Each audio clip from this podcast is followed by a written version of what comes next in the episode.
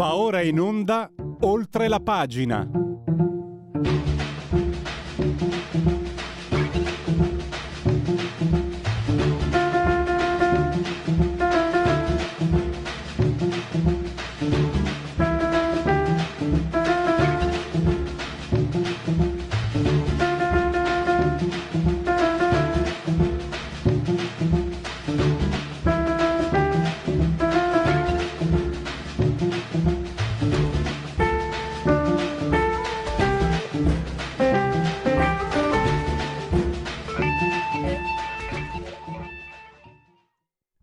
Subito il ben trovato a Pierluigi Pellegrini.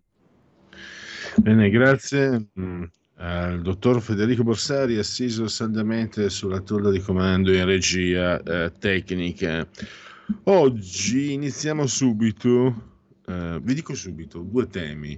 Il primo molto interessante, che ci offre anche una prospettiva per una lettura aggiornata dei fatti politici di casa nostra. E poi una concessione dopo le 11 sapete Max del Papa lo conoscete lui ha scritto per anni eh, per il mucchio selvaggio. E oggi permettetemi una licenza.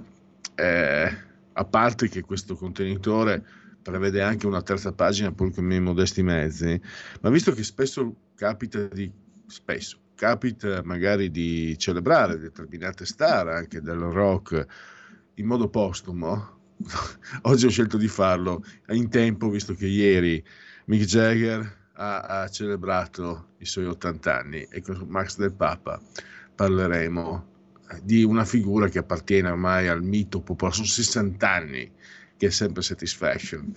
Allora, invece adesso, seriamente, cioè, anche, attenzione, anche i Rolling Stones sono cose serie, sono anche un'industria, tra l'altro, sono anche un fenomeno della natura, 80 anni sul palco, sgambetto. Andiamo invece a parlare, eh, una lettura che ho letto, che ho avuto modo di, di, di, ieri di approfondire sulle pagine d'Italia Oggi, una bella intervista al Ricciardi, se non ricordo male, al professor Paolo Natale, che è una voce amica qui di Radio Libertà, perché non è che ce l'abbiano contata, l'hanno stiracchiata, tu leggi i giornali di destra, la sinistra ha perso, leggi i giornali di, di sinistra, la destra ha perso. In realtà hanno perso le ali e lo spiega molto bene il professor Paolo Natale che è ordinario di scienze politiche e anche consulente Ipsos. Professore, la sto facendo aspettare, le do il benvenuto, anzi bentornato ai nostri microfoni, bentornato a Paolo Natale. Grazie mille a voi dell'accoglienza. Professore, allora, eh, i, numeri, i numeri non tradiscono. Aumenta in modo notevole, 12 punti mi sembra, il partito centrale di, di Feijóo, eh, ma hanno aumentato anche quelli che noi qui diciamo dall'altra parte abbiamo detto hanno, di fatto hanno perso, però i socialisti di Sanchez hanno guadagnato tre punti. Hanno perso l'estrema destra di Vox e anche diciamo quell'alleanza di sinistra hanno perso entrambe tre punti. Eh, questo ci dice molte cose, professore. Io parto una mia, le, le propongo come una, un'osservazione domanda. Dopo 3-4 anni complicati, le persone sono impaurite, sono stanche, preferiscono magari chi promette di non alzare la voce. Eh, era diverso fino al 2019, le persone erano ancora incazzate, erano, volevano eh, su, sui, sui, soldi, sul lavoro, su tante cose. Adesso c'è una certa stanchezza. Mi sembra che questo voto esprima anche questo, c'è la voglia di, di, chiudere le finestre e non sentire più gli schiamazzi dalla strada. Tra l'altro una, un'altra nota, professore, molto interessante, 70% l'affluenza al voto. Anche qui eh, abbastanza sorprendente per certi aspetti perché sembrava di tendenza europea l'assenteismo. Prego, professore.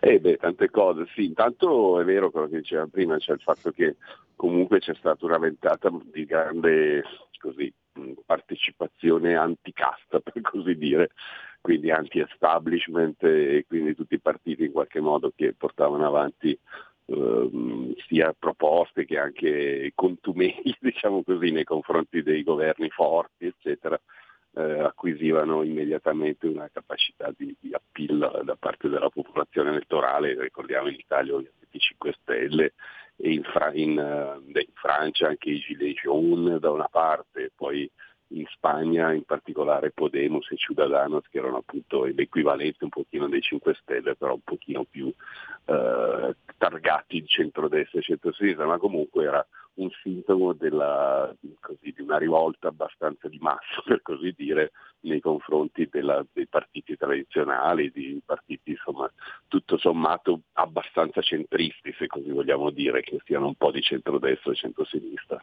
Questa cosa qui soprattutto secondo me a partire un po' dal Covid, cioè quando si è capito che in realtà insomma, contestare va bene, però fare delle proposte e cercare di, di mantenere salda l'ancora e la direzione di marcia diventa molto spesso molto più rilevante per il futuro nostro e dei nostri figli e dei, dei nipoti, eccetera. Cioè l'idea che comunque sia sempre meglio avere un governo solido in mano a gente capace rispetto invece a gente che magari ti promette una grande rivoluzione, appunto aprire il, il, Parlamento come una scatoletta per citare ancora i 5 Stelle, poi alla fine non fanno altro che ricadere in peggio forse a volte nelle, nelle tradizionali modalità di, di, governo degli altri partiti passati, insomma di Tangentopoli, di quelli che rubano, comunque di quelli che non sono capaci di governare.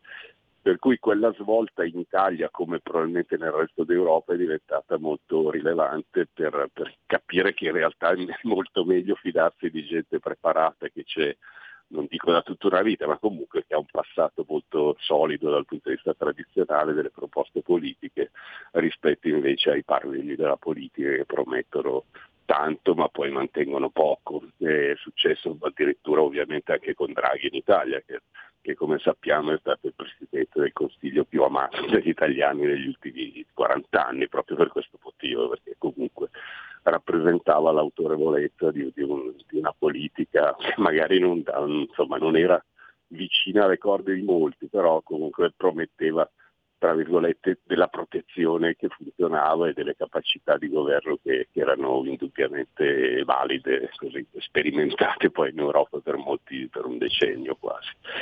E la stessa Meloni in Italia che è riuscita così a, a, fare, arrivare al governo con una, una, una base popolare di, di, di voti molto ampia, è successo esattamente la stessa cosa, cioè lei, anche lei ha dovuto comunque eh, abbandonare per molti versi i suoi diktat che c'erano l'anno scorso, se vi ricordate anche lei stessa dice no ma le cose sono cambiate, la cosa sulla benzina, insomma tutto il problema anche dell'Europa, eh, adesso invece è diventata sostanzialmente una, un partito europeista, insomma al contrario di prima, proprio perché, eh, come dicevo prima, la forza dell'Europa dà più sicurezza a molti sul futuro che diventa sempre più incerto per tutte le ragioni che sappiamo, sia climatiche che, che migratorie, che globalizzazione, eccetera. Quindi forse è meglio far riferimento a qualcuno solido e insomma diciamo più di centro rispetto agli estremismi, ecco, anche se poi ovviamente ci sono alcuni stimoli che provengono anche dalle ali estreme che però bisogna tener conto perché è importante poi alla fine fare un discorso abbastanza più ampio. Eh, lei lo dice però chiaro, professore, che insomma è, passato, è passato il treno per partiti come, come, quello di Mélenchon in Francia, come Podemos in Spagna, ma anche come 5 Stelle eh, in Italia. Le chiedo, se, le chiedo per un amico, professore, la Lega come la vede sotto questo aspetto? Non lo so, perché la Lega, come sappiamo, ha passato diversi, diversi momenti, anche diverse personalità, diciamo, a partire da, da Bozzi Miglio degli anni 90, Maroni, poi e poi appunto con Salvini e un po' la deriva anche dal punto di vista della, della pila elettorale degli ultimi anni. Uh, probabilmente la Lega funziona bene perché funzionano i governatori, cioè i governatori sono un po' quello che dicevo prima sulla solidità del, della proposta e della tradizione, della capacità di buon governo, insomma Zaia, in parte anche Fontana, nonostante come sappiamo il periodo un po' tribolato del Covid, ma anche eh, Federica, eccetera, insomma tutti i governatori leghisti hanno dato prova di capacità di, di mantenere saldo insomma, il proprio discorso che, che, non si facesse prendere invece dalla, dall'emozione così, degli avvenimenti eh, quotidiani, ma insomma, che avessero comunque una visione un po' più strategica del loro, del loro, della loro amministrazione. Per questo motivo comunque sono stati premiati anche e, e molto dall'elettorato nel tempo.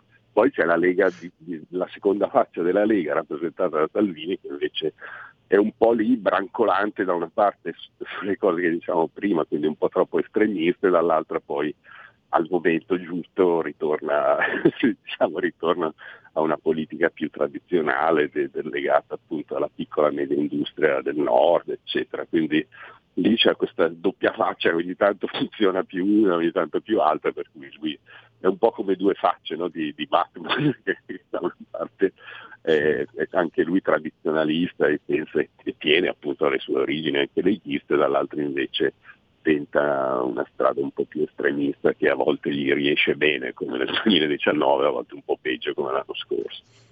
Questo mh, succede anche perché io sempre da dentro, mi permetto di dirlo, la Lega eh, non è il partito di destra, queste cose qui, ma è uno spaccato della società. No, tu entri, adesso io non lo so perché sono un po' come un orso nella tana da tanti anni, ma ai miei tempi, insomma, quando da militante entravo nelle, partecipavo, era bello vedere come ci fosse uno spaccato, c'era l'operaio, c'era l'imprenditore, c'era l'anziano, c'erano i giovani, c'erano tante donne, eh, c'era, c'erano anche posizioni, io mi ricordo ne ho anche un po' di nostalgia. La Lega laica degli anni 90, quella prima della svolta ipercattolica del 99, quella dove potevi parlare anche di aborto, potevi parlare di omosessualità e trovavi posizioni diverse. E, e, diciamo che il mestiere del, di segretario della Lega non è un mestiere comodo perché devi comunque trovare la sintesi di tutto quello che hanno spaccato. Secondo me, volevo una sua opinione, professore. No, no, è vero, cioè, o diventi o sei un capo carismatico come è stato Bossi per tanti anni che e quindi rappresentava anche le, lui stesso peraltro rappresentava un po' le mille facce della Lega, ogni tanto un po' comunista, come diceva D'Alema che era la costola del Partito Comunista, una parte di leghisti, dall'altro invece così l'idea che, che comunque ci sia una base solida nella famiglia tradizionale, per cui anche lui era un po' da una parte, anche se poi come sappiamo anche lui insomma della famiglia tradizionale non è che fosse molto convinto anche lui personalmente, però appunto era in quel momento... Professore, professore mi permette di interromperla, sì, questa è una battuta sì. interna sentita che circolava tra noi militanti fino agli anni 90, quindi esclusi i presenti, la Lega, i leghisti, dicevano i militanti della Lega dei loro politici amano così tanto la famiglia da averne più di una, due, tre. sì, è vero, questo lo dicevano che l'ho sentito con le mie orecchie da leghisti. Anche lui ha avuto tre mogli. un po' ecco. come cos'era il bigamo una famiglia in Padania, una famiglia a Roma, poi non si sa, magari anche da qualche altra parte.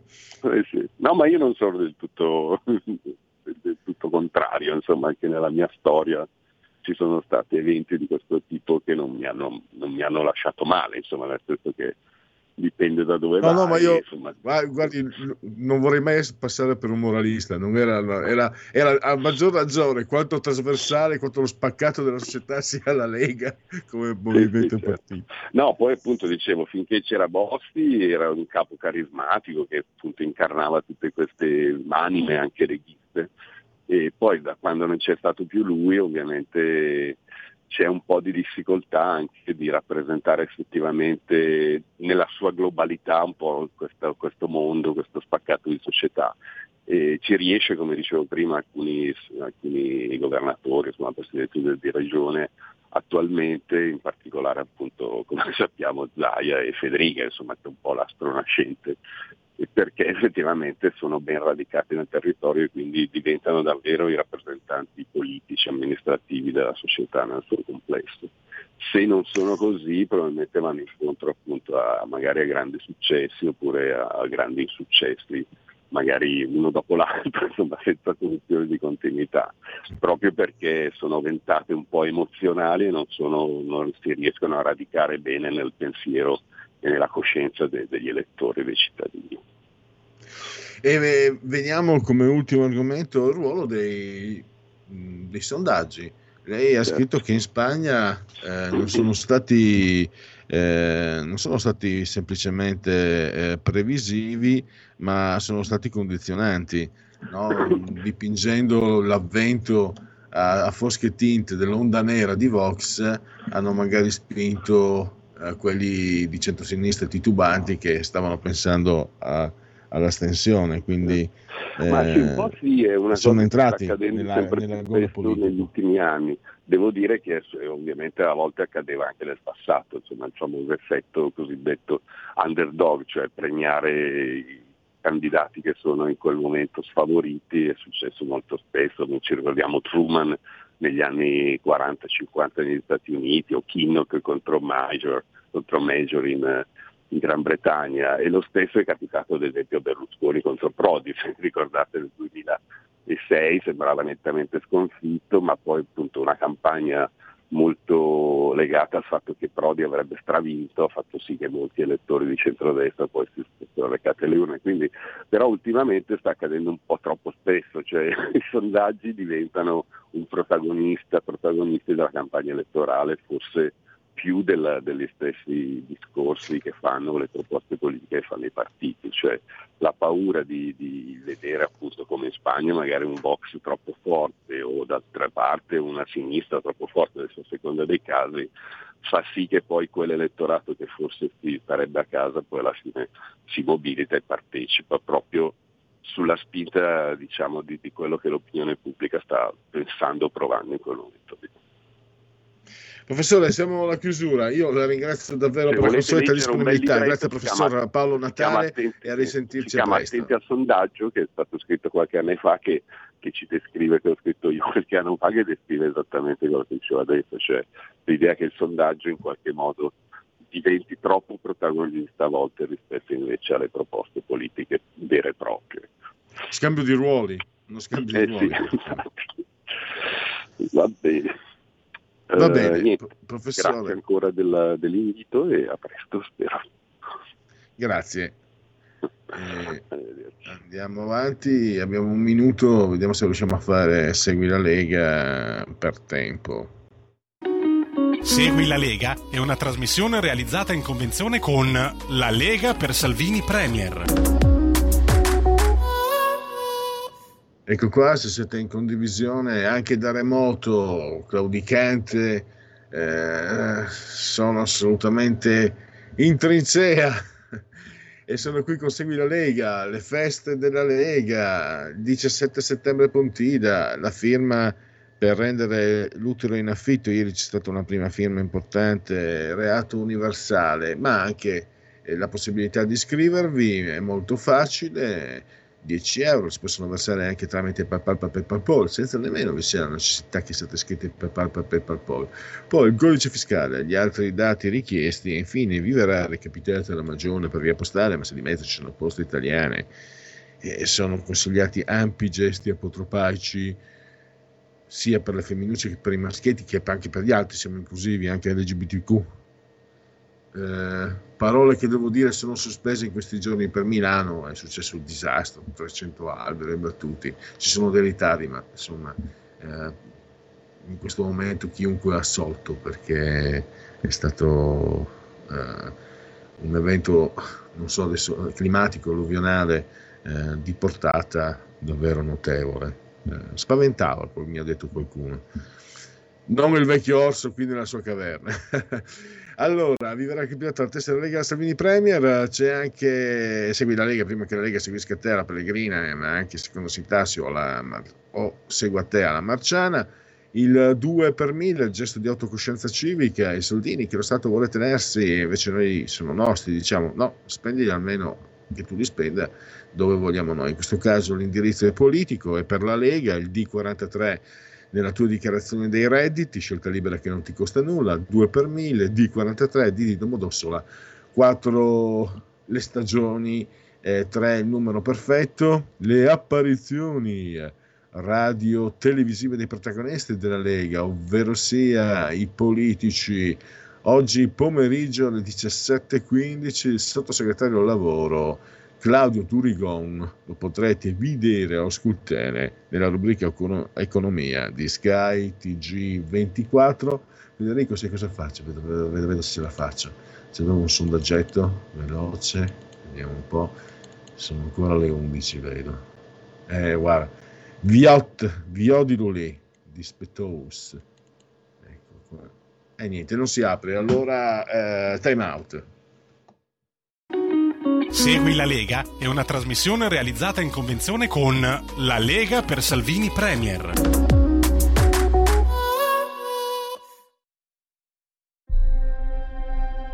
I film sono sogni che non dimenticherai mai. Che genere di film faremo? Movie Time, la magia del cinema. Ogni sabato dalle ore 16 Qual è stata la tua parte preferita? Radio Libertà, la tua radio. È impossibile. Solo se pensi che lo sia. Non è meraviglioso? Stai ascoltando Radio Libertà. La tua voce libera, senza filtri né censura. La tua radio.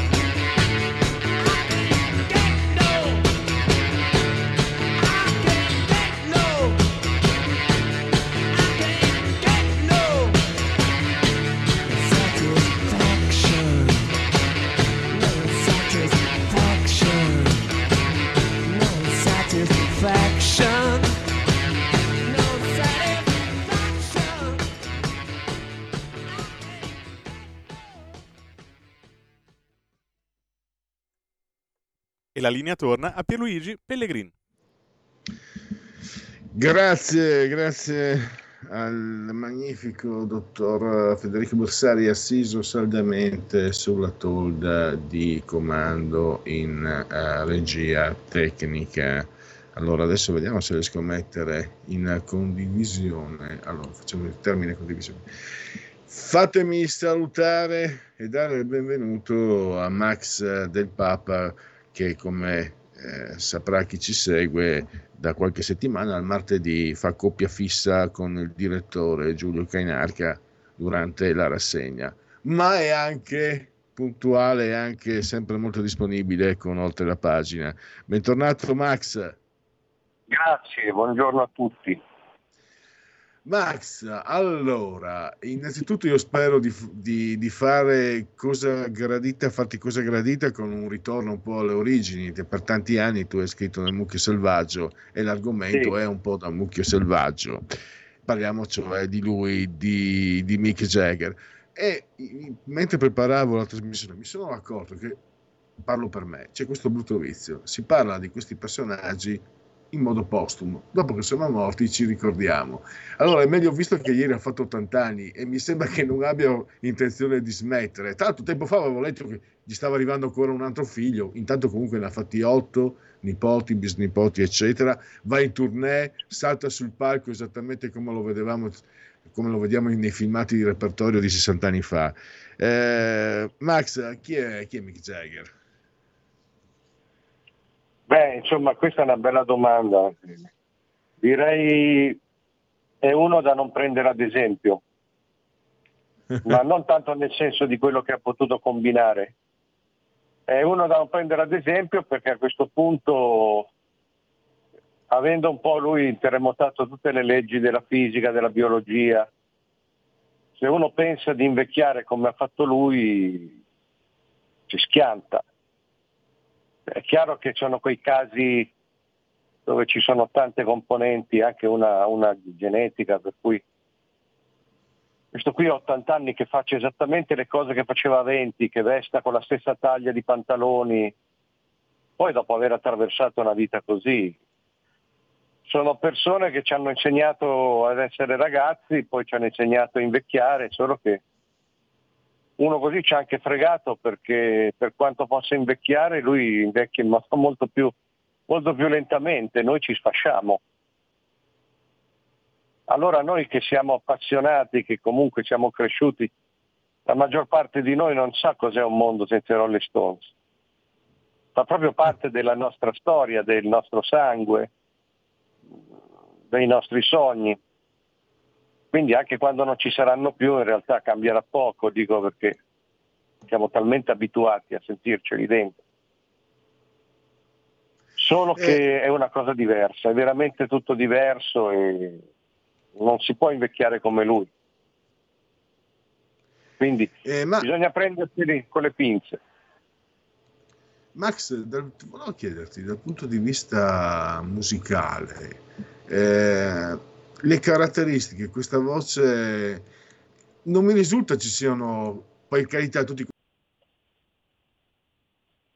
quelli che hanno provato a suonare la chitarra avevano fatto Satisfaction, ma non ci sono cover. Eh. Cioè, mi sembra che un'altra caratteristica, questa voce che non riesci mai a capire, io parlo per me, se mi piace, non mi piace. Se, ah, qua ce sto mandando in condivisione, spero si veda. Parlavi di genetica, sì. c'è un'immagine di vent'anni fa col Joe mentre va a ricevere la, il titolo di baronetto. Il papà Joe, 90 anni, gli mettevi la parrucca, era pronto per fare il sesta dei Rolling Stones, quindi la genetica ha avuto la sua parte. Qui, qui è la genetica di pirati inglesi che hanno, che hanno fatto di tutto per i sette e, e, più mari, mi sembra. Ma la voce ti chiedevo, proprio qui vengo nel tecnico perché tu sei stato per tanti anni appunto anche giornalista musicale.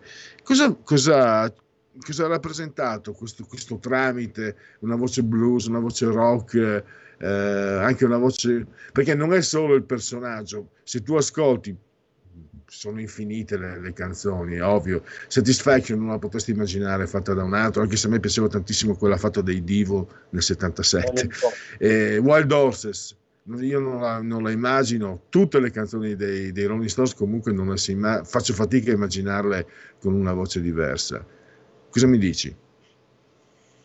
Ma direi questo che per questi proprio come, come singoli e poi insieme come, come gruppo hanno creato qualcosa che non c'era, cioè partendo dalla tradizione del blues, del rhythm and blues e del rock, che quello di Chuck Berry in America, hanno, hanno fatto su qualcosa di, di, nuovo.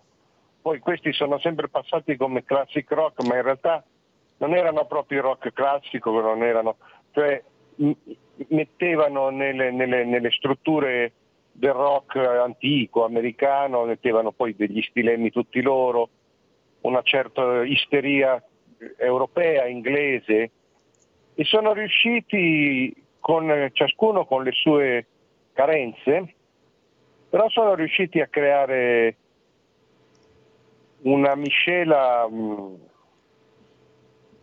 particolare in questo senso, mi sembra, che perché un gruppo ce la fa e un altro miliardo no? Perché sono i più bravi? Forse. Perché sono quelli che suonano meglio? Ma insomma non è detto. Perché ti creano un'atmosfera tutta speciale. Sono riconoscibili, tu senti quella voce lì, capisci che è una delle voci che ha innervato il Novecento, così come la chitarra di Keith Richards ha innervato il Novecento, poi li metti insieme, c'era questa pulsazione della sezione ritmica, allora lì diventa qualcosa che si distingue, perché è proprio un fatto di, di atmosfera che non riesci a replicare perché anche per quel poco che ti manca. Eh. Io una volta parlavo col compianto Fausto Mesolella, quello degli Avion Travel, era un chitarrista mm. molto raffinato così, e lui mi ha detto, ma sai, che cosa vuoi chiedere a uno come Keith Richards che ti ha inventato il riff di Satisfaction? Basta. Basta quello e quello resterà per sempre. Lui era un musicista, quindi sapeva. Eh, non, non, non, riesco a stabilire eh, i, i, connotati tecnici, no? quanto possa essere uh, adatta quella voce, cioè, è fatta di, di, di, di, cose uniche, di imperfezioni, è molto potente, sempre stata. Eh, io la vedo all'interno di una proposta musicale, all'interno di un tutto che poi contempla anche le facce. Questi hanno delle facce molto speciali, incredibili, poi con, con l'età, con la vecchiezza ancora di più. Messo tutto insieme viene fuori qualcosa che è inimitabile. Infatti c'era eh, Max, non ricordo chi se fosse, se fosse, eh, forse Bill, no Bill Wyman, Wyman forse, forse addirittura Ron Wood, insomma mi ricordo questa leggenda, raccontava eh, questo componente dei Rolling Stones che poi insomma è diventato un classico, che per anni è stato, diciamo, suonava in sala di registrazione ma non appariva perché non aveva abbastanza la faccia da Rolling Stone, anche questo, beh, ricordiamo anche Charlie Watts sì, che un po' contraddice la, eh, morendo Charlie Watts ha contraddetto i, i, Rolling Stones, però io te lo dico da amante, appassionato, però da profano. Sinceramente Charlie Watts era già un'eccezione per conto suo. Non aveva la faccia da batterista Charlie Watts, secondo me. Aveva una faccia incredibile, delle espressioni anche nella sua inespressività cercate, eccezionali. Ecco, perché ecco, da Mick Jagger poi tu comunque nel, nel, tuo articolo di, sul giornale d'Italia che li hai, dove li hai ricordati, e, insomma, ricordi anche gli altri, eh, Keith Richards eh, certo, che, che, che, che, sfodera il, cost- il, coltello perché quello dei Guns Roses gli suggerisce un accordo, insomma, e lui tira fuori il coltello, tanto per capirsi. Sì, sì, gli ha proprio detto ti taglio quella gola. Ma eh, eh, a me, sai, quel pezzo lì che accenni tu, Chiaro che a questo fa 80 anni, tu gli dedichi qualcosa, però non, non, non riuscivo a scrivere una, sempre la cosa, quello che hanno combinato, quello che hanno suonato, quello che hanno fatto. Cioè, alla fine quello che colpisce, arrivati a questo, a questo punto della storia, sono proprio queste proporzioni che sono totalmente strabordanti, no? Cioè non c'è niente di gigantesco come i Rolling Stones, che non sono un gruppo di musica. Cioè, la musica è, diciamo così, quello che i manager chiamano il core business, cioè l'affare principale. Ma in realtà questi sono un'intrapresa, sono una multinazionale. Questi fanno, fanno un tour ancora 80 anni e, e fanno fatturati da 300-400 milioni di dollari, ma non, non, non, è una cosa di adesso, cioè è una roba che fanno da 60 anni. Quando vanno in, in una città è uno sbarco militare, arrivano 2000 persone solo per lavorarci, sono gli unici che possono dire al Papa o al Presidente degli Stati Uniti fatti da parte perché ci siamo noi.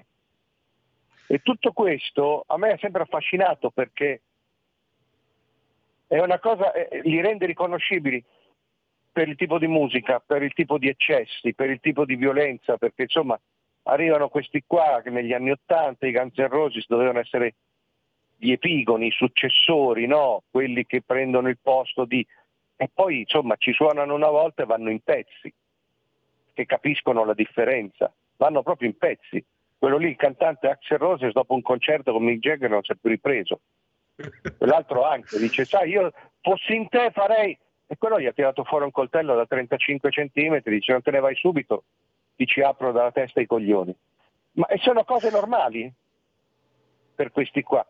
Così come è normale questo... Cioè, loro, eh. io li vedo così, solamente nel Novecento, perché adesso sai, Adesso Cristina Aguilera, i pinguini tattici nucleari gli fanno Ustia. riempire Sanremo, ma non sono cose reali.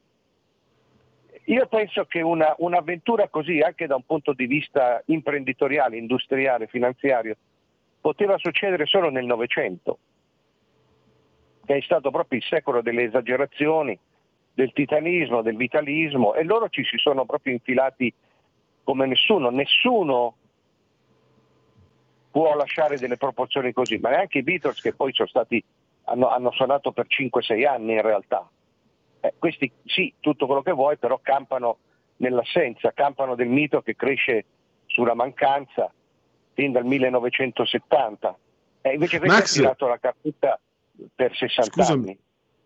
Scusami, eh, hai citato Sanremo, no? abbiamo visto queste esibizioni la componente erotica dei Rolling Stones, che tutto sommato non è mai stata esibita, eh, però Mick Jagger è andato a letto con tutti, da, da David Bowie, risaputo, notorio, anche al... Um, a Brian Ferry e altri, più donne bellissime. E Pete Townshend, recentemente ho letto una dichiarazione vecchia di Pete Townshend, ha detto, quando ho visto ballare eh, Mick Jagger, per la prima volta in vita mia mi è venuta voglia di fare l'amore con un uomo. Ecco, questa componente erotica che quasi, che per certi aspetti non so, non è neanche ostentata, sembra proprio spontanea, che si sgorghi da questo personaggio, un po' da tutti forse, ma da questo... come la valuti? Come componente della, del loro successo che, che, colpisce anche i giovani, no? eh, i, i nostri genitori, noi, i nostri figli, anche se io per fortuna non ne ho, i nostri nipoti, e vanno tutti matti per, per i Rolling.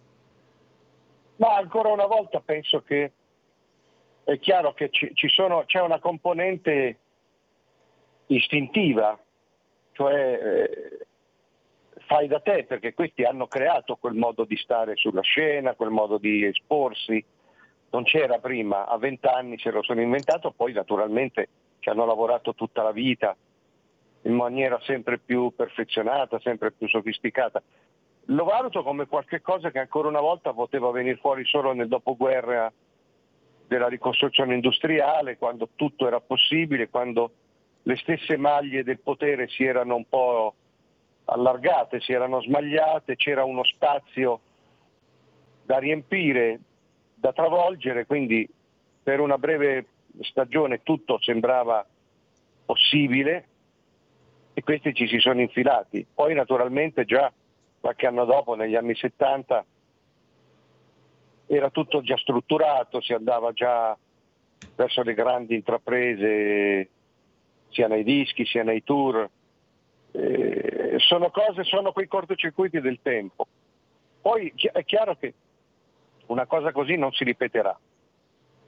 Noi abbiamo avuto questa fortuna di nascere in, in quella fase lì dove ci sono stati dei momenti veramente irripetibili, cioè un concerto dei Rolling Stones, eh, Muhammad Ali che sfida George Foreman in Africa o Joe Frazier per limitarci allo sport, alla cultura di massa, alla musica pop. Sono cose che non, non, hanno avuto un impatto che oggi non, Oggi il tempo, la struttura sociale, la, la, la ristrutturazione sociale non consentirebbero mai. Oggi eh, qualunque cosa può succedere dura 5 minuti.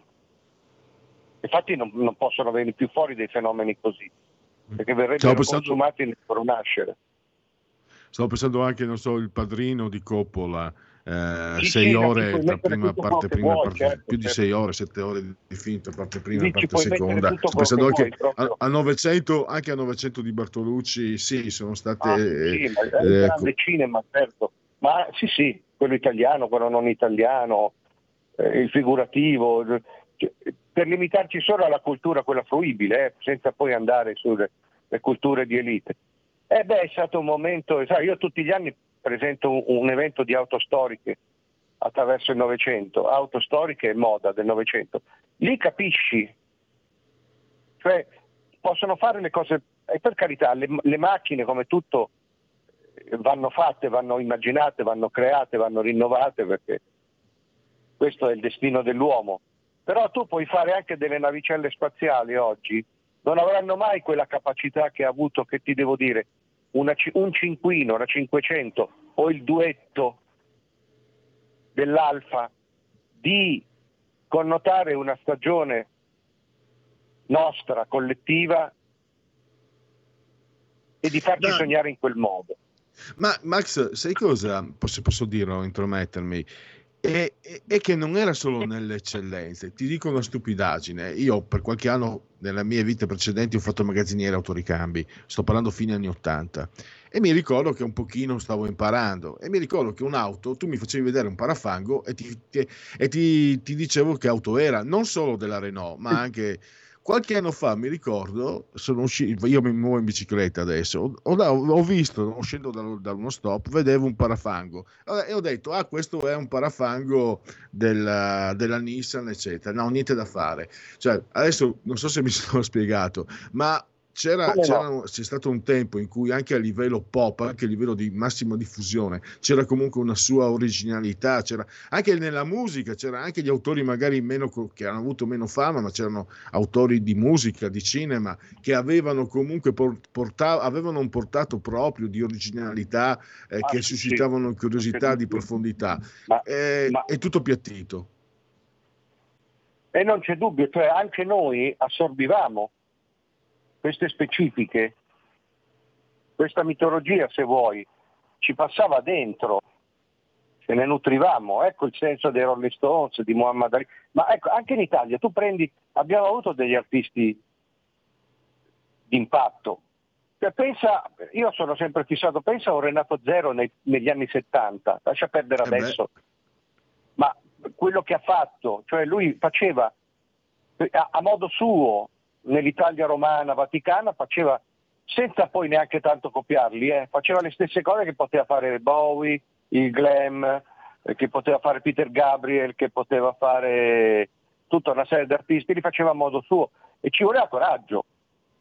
E poi diciamo pure la verità, i Rolling Stones hanno fatto quello che hanno fatto perché comunque hanno avuto subito, intanto avevano la tradizione del blues, suonavano con Alexis Corner, eh, c'era quel periodo di cui tutto era aperto, perché questi hanno cominciato sulle macerie della ricostruzione inglese dopo la guerra e sono andati avanti.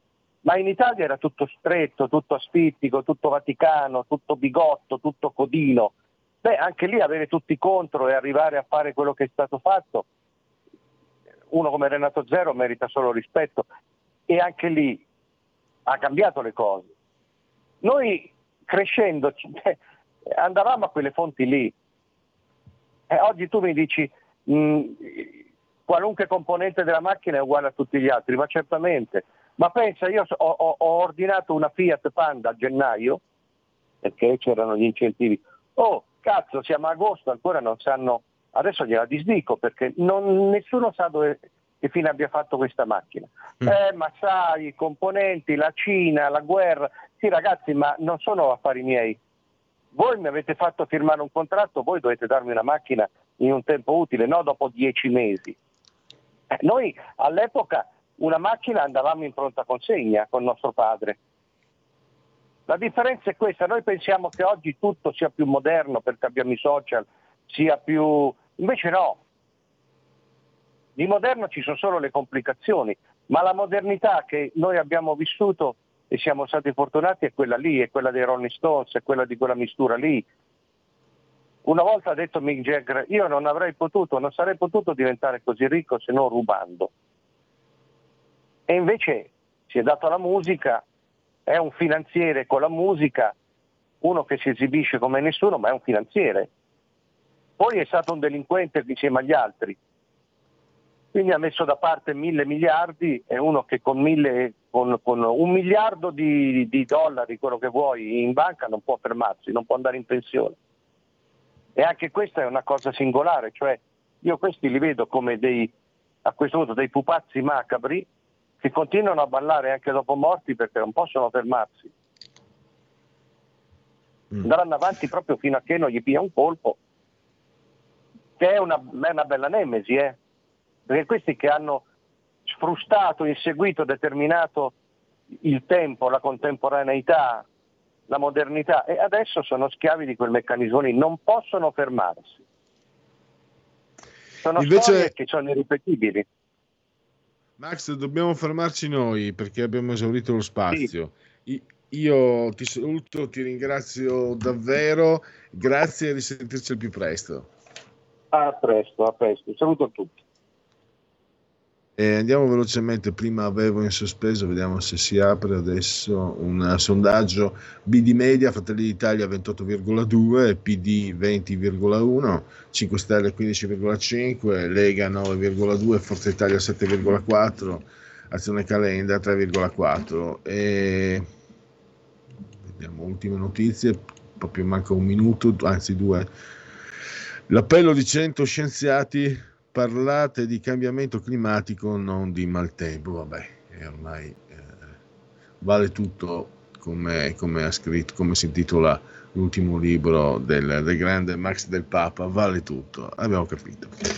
Gentilaci del nono giorno di Termidoro, mese del calendario repubblicano, per tutti è un uh, giovedì Zoibe 27 di luglio, anno domini 2023 o 2023 che dir si voglia. Eh, Alexandre Dumas, figlio signora delle camelie. Tamo Pio Bove, Ode a Satana, eh, Giosuè Carducci, La nebbia agli irticolli. È solo uno scribacchino fanfarone eh, di poca letteratura e troppi aggettivi, diceva di Emilio Salgari. È stato anche Nobel nel 1906. Gilda alla regia Chance Vidor, mamma mia, Gilda. Ciclo, fantastico. Poi Guido, il vicentino Guido Piovene o Piovene, dipende dalla, dalle latitudini. Eh, questa è una frase, è morto nel 74, una frase che dà da pensare, quindi una frase degli anni 60. Sotto un involucro di sorriso e di bonomia, l'Italia è diventata il paese europeo più duro da vivere, quello in cui più violenta e assillante è diventata la lotta per il denaro e per il successo il grande comico Tarrambour, Bourville, siamo in Francia. Anch'io ho sofferto come un cane per quasi tre quarti d'ora, diceva il dottor Sassaroli Adolfo Celi, un maestro del fumetto Guido Buzzelli. Eh, Giuseppe De Rita del Censis eh, diceva tanti anni fa che il nepotismo è uno dei mali degli italiani. Morale della favola, quando è andato in pensione ha messo il figlio a capo del Censis il meraviglioso novantesimo minuto di un tempo c'era anche Ennio Vitanza, nativo di Postumia, Peppino Di Capri, Champagne, Giuseppe Faiella, eh, Pina Bausch, qui siamo nell'immensità, davvero più che una coreografa, danziamo, danziamo, altrimenti siamo perduti. Guardate anche il bellissimo film Pina di Werner Herzog, Goran Pandev, uno degli amanti del triplete Chiudo ringraziando il grande Federico Dottor Borsari saldamente sulla cabina tecnica della nostra regia. Un abbraccio forte, forte, forte rivolto come sempre alla signora Angela Carmela e Clotilde che ci seguono ma anche ci seguiscono, dice anche la sintassi del canale 252 del digitale televisivo terrestre. Non c'è più tempo per i convolevoli formulaici, c'è lo spazio per Lega Liguria e quindi buon proseguimento a todos. Miau. Stai ascoltando Radio Libertà. La tua voce libera, senza filtri né censura. La tua radio.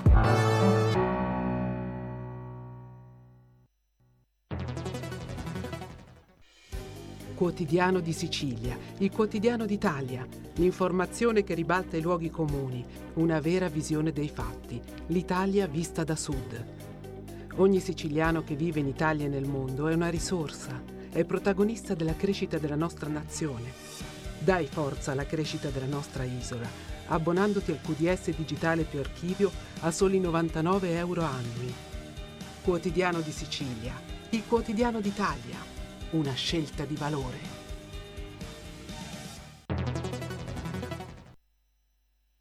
Un nuovo modo per sostenere la tua radio. Visita radiolibertà.net. Ti basta un clic e potrai versare il tuo contributo volontario direttamente online. Potrai donare con ogni tipo di carta di credito, anche prepagata. Ti aspettiamo online su radiolibertà.net. Sostieni la tua radio con il tuo contributo volontario. Radio Libertà. La tua radio. Diamo voce alla nostra gente.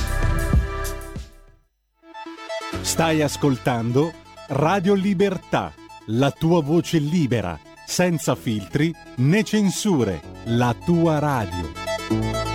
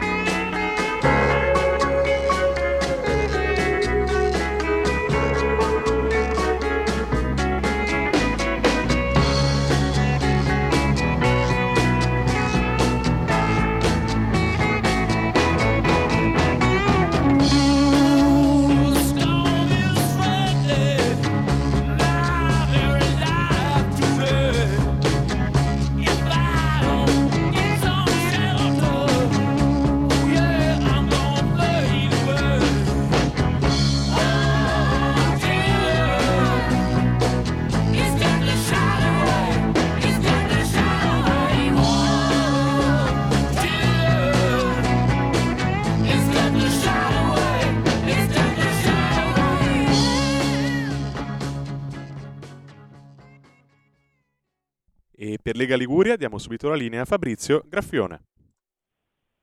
Buongiorno a tutti da Genova e dall'Emilia. Oggi un bellissimo tempo, veramente, si sta benissimo. C'è un sole che splende, non c'è più l'afa dei giorni scorsi, eravamo arrivati intorno al 80-90% di umidità, adesso siamo intorno al 40-50%, anche se comunque fa caldo, siamo intorno ai 28-29 gradi. Passiamo subito al nostro primo ospite della mattinata, che è il consigliere regionale e presidente della terza commissione attività produttive Alessio Piana. Ciao Ale, ci sei? Buongiorno Fabrizio, ci sono, un caro saluto a te, alla redazione e a tutti gli amici che sono in ascolto. Grazie mille, dove ti trovi in questo momento Ale? Sono, sono in ufficio qui in regione, sono reduce del, della nottata sul bilancio consolidato e sono qui che appunto ne approfitto per mettere un po' in ordine le carte. Allora, dunque, ieri sera si è finito molto tardi in Consiglio regionale, come ricordavi tu, però è passato un importante, anzi alcuni importanti emendamenti, eh, ah, direi tutti, è vero, tutti gli emendamenti della Lega collegati alla legge di bilancio e in particolare volevo eh, parlare, discutere di quel del tuo che è stato approvato sulle caldaie, perché c'è una grossa novità per quanto riguarda i genovesi e i liguri che eh, purtroppo eh, non sono riusciti a fare le manutenzioni e i controlli previsti eh, durante l'emergenza lockdown eh, per il coronavirus e poi si sono visti sanzionare eh, per eh, questa mancanza. Tra l'altro sanzioni molto salate, siamo intorno ai 900 euro. Ecco, con questo emendamento stop alle sanzioni immediate ai responsabili eh, delle caldaie e, e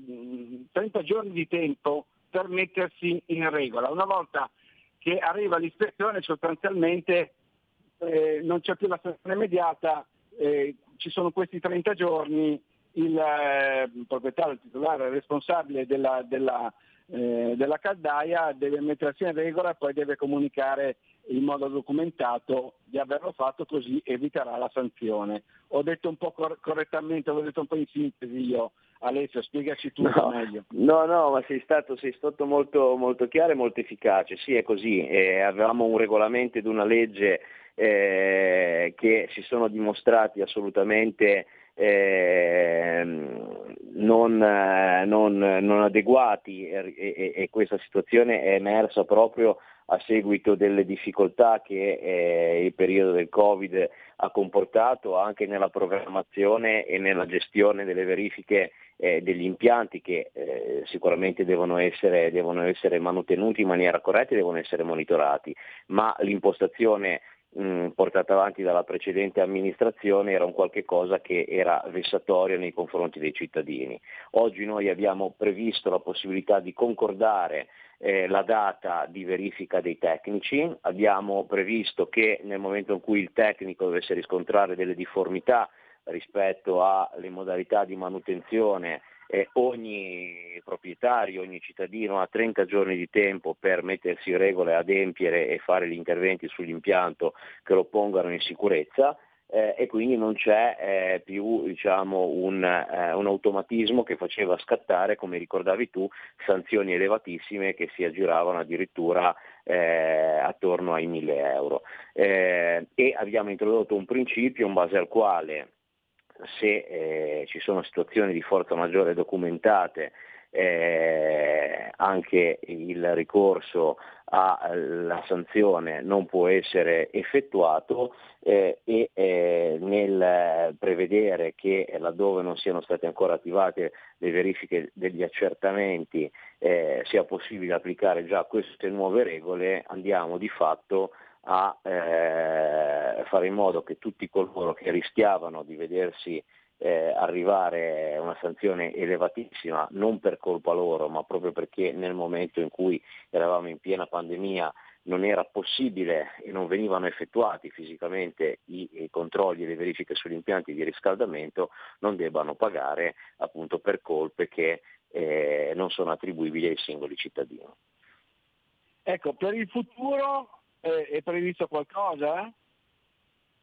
Per il futuro ci sono appunto eh, queste nuove modalità con le quali è possibile concordare la data del, eh, della verifica, eh, partiranno i 30 giorni di tempo qualora il tecnico eh, dovesse eh, eh, riscontrare che non è stata fatta in maniera corretta la manutenzione per poter eh, adempiere alle prescrizioni eh, che verranno fornite dai tecnici e se si ripeteranno e se sarà dimostrata che per causa di forze maggiori eh, non è stato possibile effettuare interventi manutentivi non potrà essere automaticamente applicata la sanzione.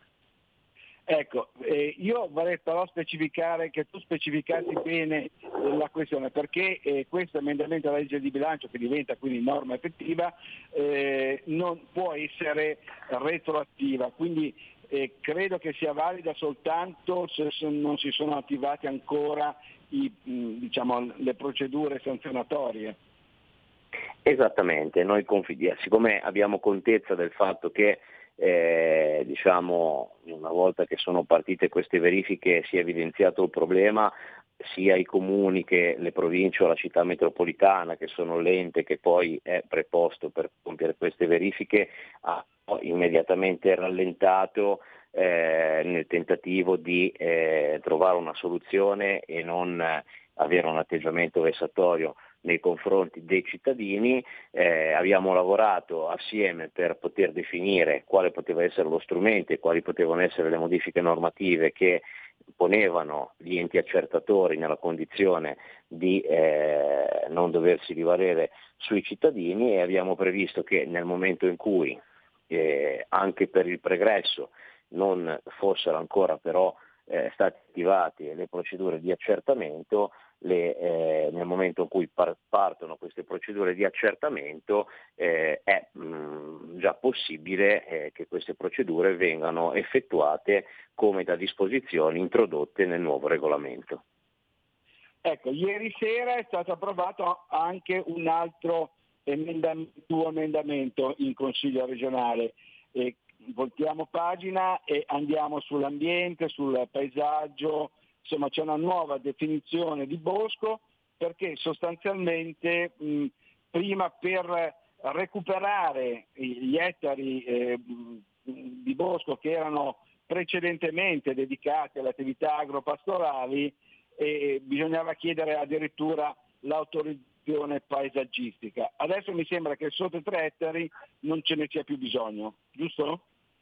Sì, è una cosa alla quale tengo e teniamo molto come, come, movimento perché è una risposta attesa non soltanto agli allevatori e agli agricoltori, ma è anche una misura che eh, renderà possibile migliorare gli aspetti paesaggistici del nostro, del nostro entroterra.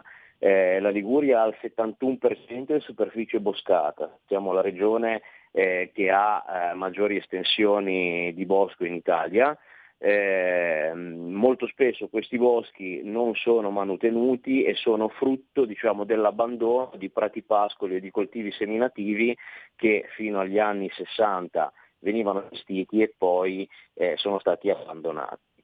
Eh, gli allevatori e gli agricoltori che vogliono recuperare eh, questi terreni eh, oggi, o meglio prima che introducessimo questa modifica normativa, eh, dovevano diciamo, fare tutta una serie di adempimenti e acquisire una serie di autorizzazioni, eh, quale quella appunto eh, paesaggistica alla quale facevi riferimento tu, per eh, recuperare questi, questi, terreni e per fare in modo che anche su questi terreni le misure del piano di sviluppo rurale potessero essere eh, applicate.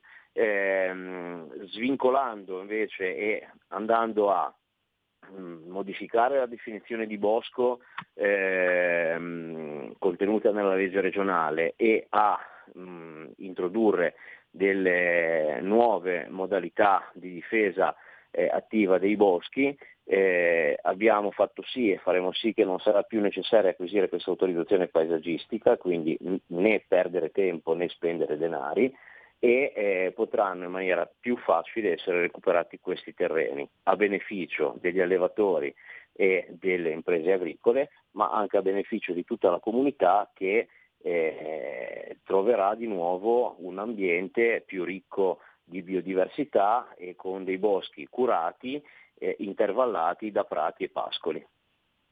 Ecco, allora, prima di concludere con te, abbiamo ancora un minuto, un minuto e mezzo, e volevo dare una notizia di cronaca perché eh, il cosiddetto killer delle fidanzate, il genovese ormai 46enne Luca Delfino, torna a Genova, mm, dovrebbe essere scarcerato eh, oggi o domani e sabato dovrebbe arrivare alla REMS di Villa Caterina, a Prato ci spiegherai che tipo di struttura è. Però oggi pomeriggio tu sarai presente a una manifestazione degli abitanti della zona che hanno paura, sono preoccupati per questo arrivo di Delfino perché sostanzialmente lì non c'è controllo eh, interno da parte delle forze dell'ordine della polizia penitenziaria, non è previsto in queste strutture REMS che hanno sostituito gli ospedali psichiatrici e, e, e proprio la scorsa settimana tra l'altro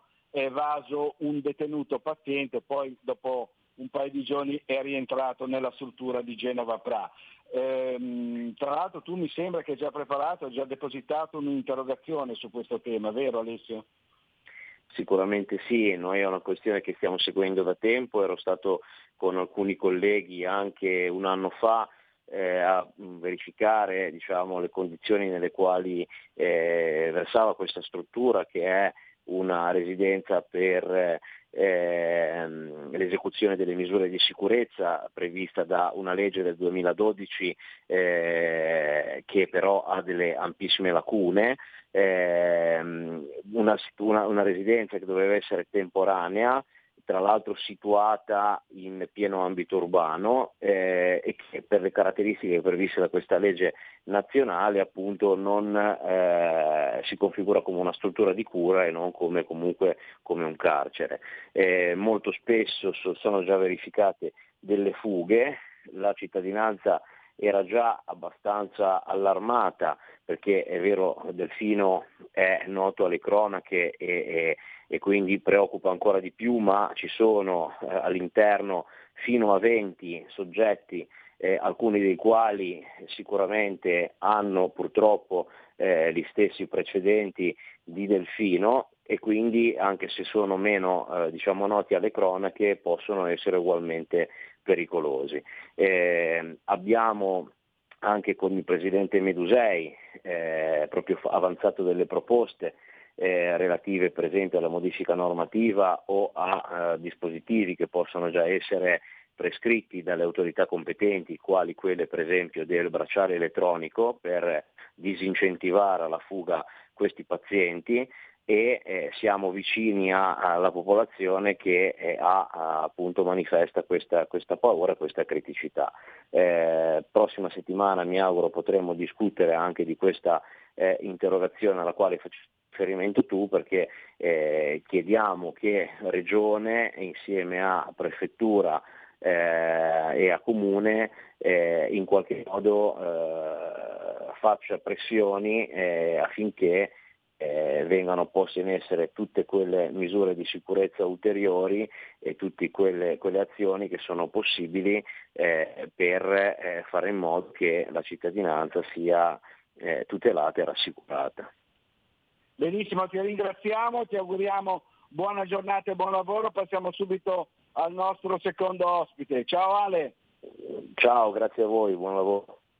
Ciao, ciao, ciao, ciao. Grazie ancora al nostro consigliere regionale e presidente della terza commissione attività produttive Alessio Piana. Passiamo quindi alla, all'altro consigliere regionale e presidente della seconda commissione regionale salute e sicurezza sociale Brunello Brunetto che dovrebbe essere già in linea. Ciao Brunello, ci sei? Ecco, ci sono. Ciao Fabrizio, buongiorno. Buongiorno a tutti. Ciao, buongiorno a te. Dove ti trovi in questo momento? Sono a Savona. Savona, a Savona, benissimo. Allora, sì, sì. passiamo subito al primo tema della giornata perché ieri è stata eh, diciamo una, un evento importante. La Liguria si è candidata ufficialmente a Regione Europea dello Sport 2025 dall'altra la speranza di fissare il traguardo già raggiunto da Genova che sarà capitale europea dello sport per il 2024. Una cosa importante che eh, tra l'altro era stata eh, richiesta anche a Regione Liguria proprio da te eh, perché lo sport fa bene alla salute. Giusto? Sì, grazie Fabrizio per aver introdotto il tema, eh, mi sta molto a cuore. Eh, sì, hai ragione, nasce tutto da una mozione del nostro gruppo con prima firma mia. Eh, il sottotitolo, ci tengo a, davvero ad enfatizzare la cosa, il sottotitolo della candidatura di Regione Liguria a Regione Europea dello Sport per il 2025 è Sport e Salute, perché non, um, l'iniziativa non vuole um, incrementare in Regione Liguria lo sport di elite, l'iniziativa vuole eh, provare ad avvicinare il maggior numero possibile di persone, di cittadini liguri allo sport, ma non solo allo sport agonistico, anche allo sport non agonistico e non solo allo sport non agonistico, ma anche e soprattutto all'attività motoria. E qui il sottotitolo Sport e Salute viene ad essere eh, importante e deve avere una sua valorizzazione perché è dimostrato in azioni nelle quali si è eh, iniziato da eh, un po' più di tempo ad investire su queste tematiche, è dimostrato come l'attività motoria riduca l'incidenza di eh, tutta una serie di patologie che sono poi prevalentemente eh, traducibili eh, nel tema delle patologie cardiovascolari e delle patologie metaboliche. Decodifico eh, un iperteso che inizia a fare attività motoria ha delle buone probabilità di riuscire a ridurre l'utilizzo di farmaci antipertensivi e magari anche ad arrivare a sospendere. Un diabetico eh, che inizia a fare attività motoria ha buone probabilità di eh, iniziare a poter perdere un pochettino di peso, ma soprattutto a ridurre eh, l'incidenza di farmaci antidiabetici orali. Quindi è del tutto evidente che è una forma di investimento, quella che noi vogliamo andare a proporre, perché eh, aumentare, incrementare, incentivare l'attività motoria e dovrebbe esserci un ruolo poi molto importante eh, dei medici di medicina generale che dovranno sul territorio agire in questa direzione, non può che portare a dei risultati positivi e dei risultati positivi sulla popolazione tutta. Addirittura mi piacerebbe ipotizzare degli incentivi economici da affidare proprio ai medici di medicina generale, siano essi stessi valutata l'aderenza dei loro pazienti a determinati programmi di attività motoria, a poter distribuire che so, dei voucher di sconto, eh, dei buoni sconto su eh, abbigliamento e attrezzature eh, ginnico-sportive, per esempio scarpette, per esempio la tuta, per esempio eh, dei pantaloncini, eh, e questo eh, sarebbe davvero un, un, bel modo per fidelizzare le persone, dando dimostrazione che si chiede di venire eh, incontro innanzitutto a loro stessi, ma anche poi a, alla salute pubblica in coto e avendone comunque dagi. Benissimo, allora io volevo rimanere in tema, però volevo anche ricordare, come faccio sempre, che Brunello Brunetto è stato per, per tutta la vita medico anestesista a Savone, quindi quando parla di sanità e di salute parla a ragion veduta. Dicevo, l'altro argomento, rimaniamo sul tema perché c'è questa eh, eh, diciamo, iniziativa che si chiama Occhio alla strada e che riguarda la maculopatia. Ecco, tu hai depositato una, un ordine del giorno per avviare questa campagna di prevenzione della maculopatia con Regione Liguria capofila. Ecco, ci spieghi un attimino di cosa si tratta? Fabrizio era caduta, era caduta la linea, l'abbiamo recuperato, se puoi ripetere la domanda per l'ospite. Quanto ho parlato da Pronto Brunello, sei in linea? Eh, sono in linea, sì, ma io ho parlato per un quarto d'ora. Sono stato sentito? No, no? no, ti abbiamo, sentito, ti abbiamo sentito, ti abbiamo ascoltato. Ah, ah, boh, boh.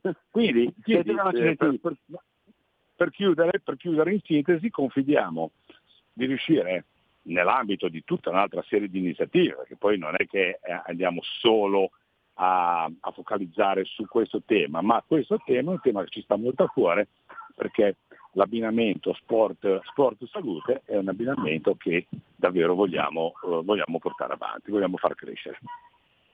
Benissimo, allora dicevo prima, presentavo il, il secondo argomento della mattinata che è, rimane sempre sul tema della salute perché c'è questa eh, iniziativa che si chiama Occhi alla strada eh, sulla maculopatia. Ecco, tu hai depositato un ordine del giorno alla Regione Liguria per avviare eh, questa campagna di prevenzione della maculopatia con Regione Liguria capofila. Ecco, ci puoi spiegare di cosa si tratta? In, in estrema sintesi, la maculopatia è una malattia degenerativa dell'occhio che porta a, ad una progressiva riduzione della vista, soprattutto nelle, nella parte centrale dell'occhio inizia quasi sempre nell'età media delle persone, può essere favorita da ehm, altre eh, patologie, può essere eh, diciamo in qualche modo accelerata dalla eh, frequenza di divisione su terminali elettrici, elettronici, su tutti i nostri sistemi audiovisivi eh, in, in, uso quotidianamente e eh, porta ad una, ad una grave eh, limitazione delle persone.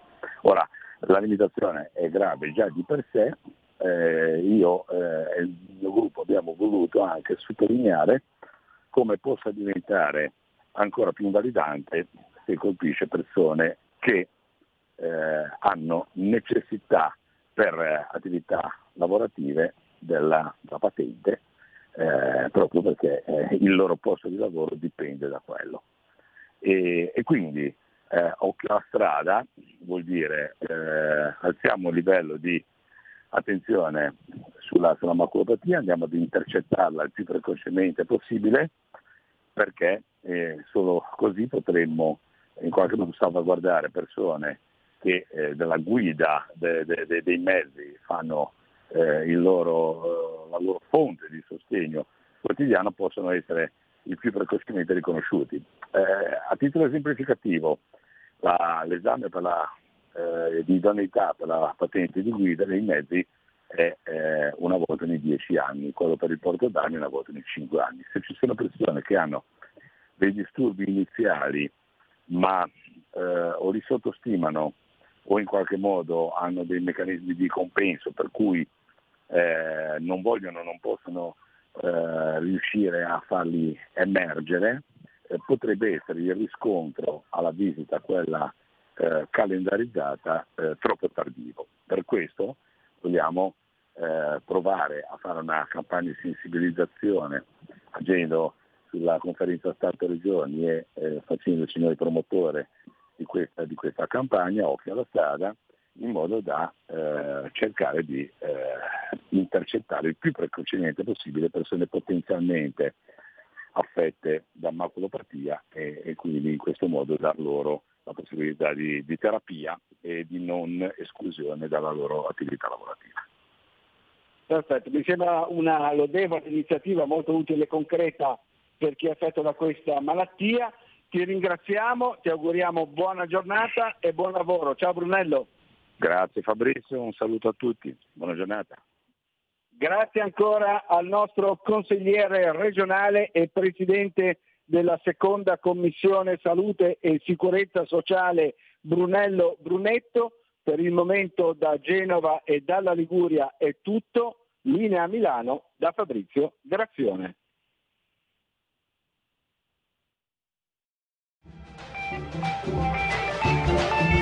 Avete ascoltato oltre la pagina.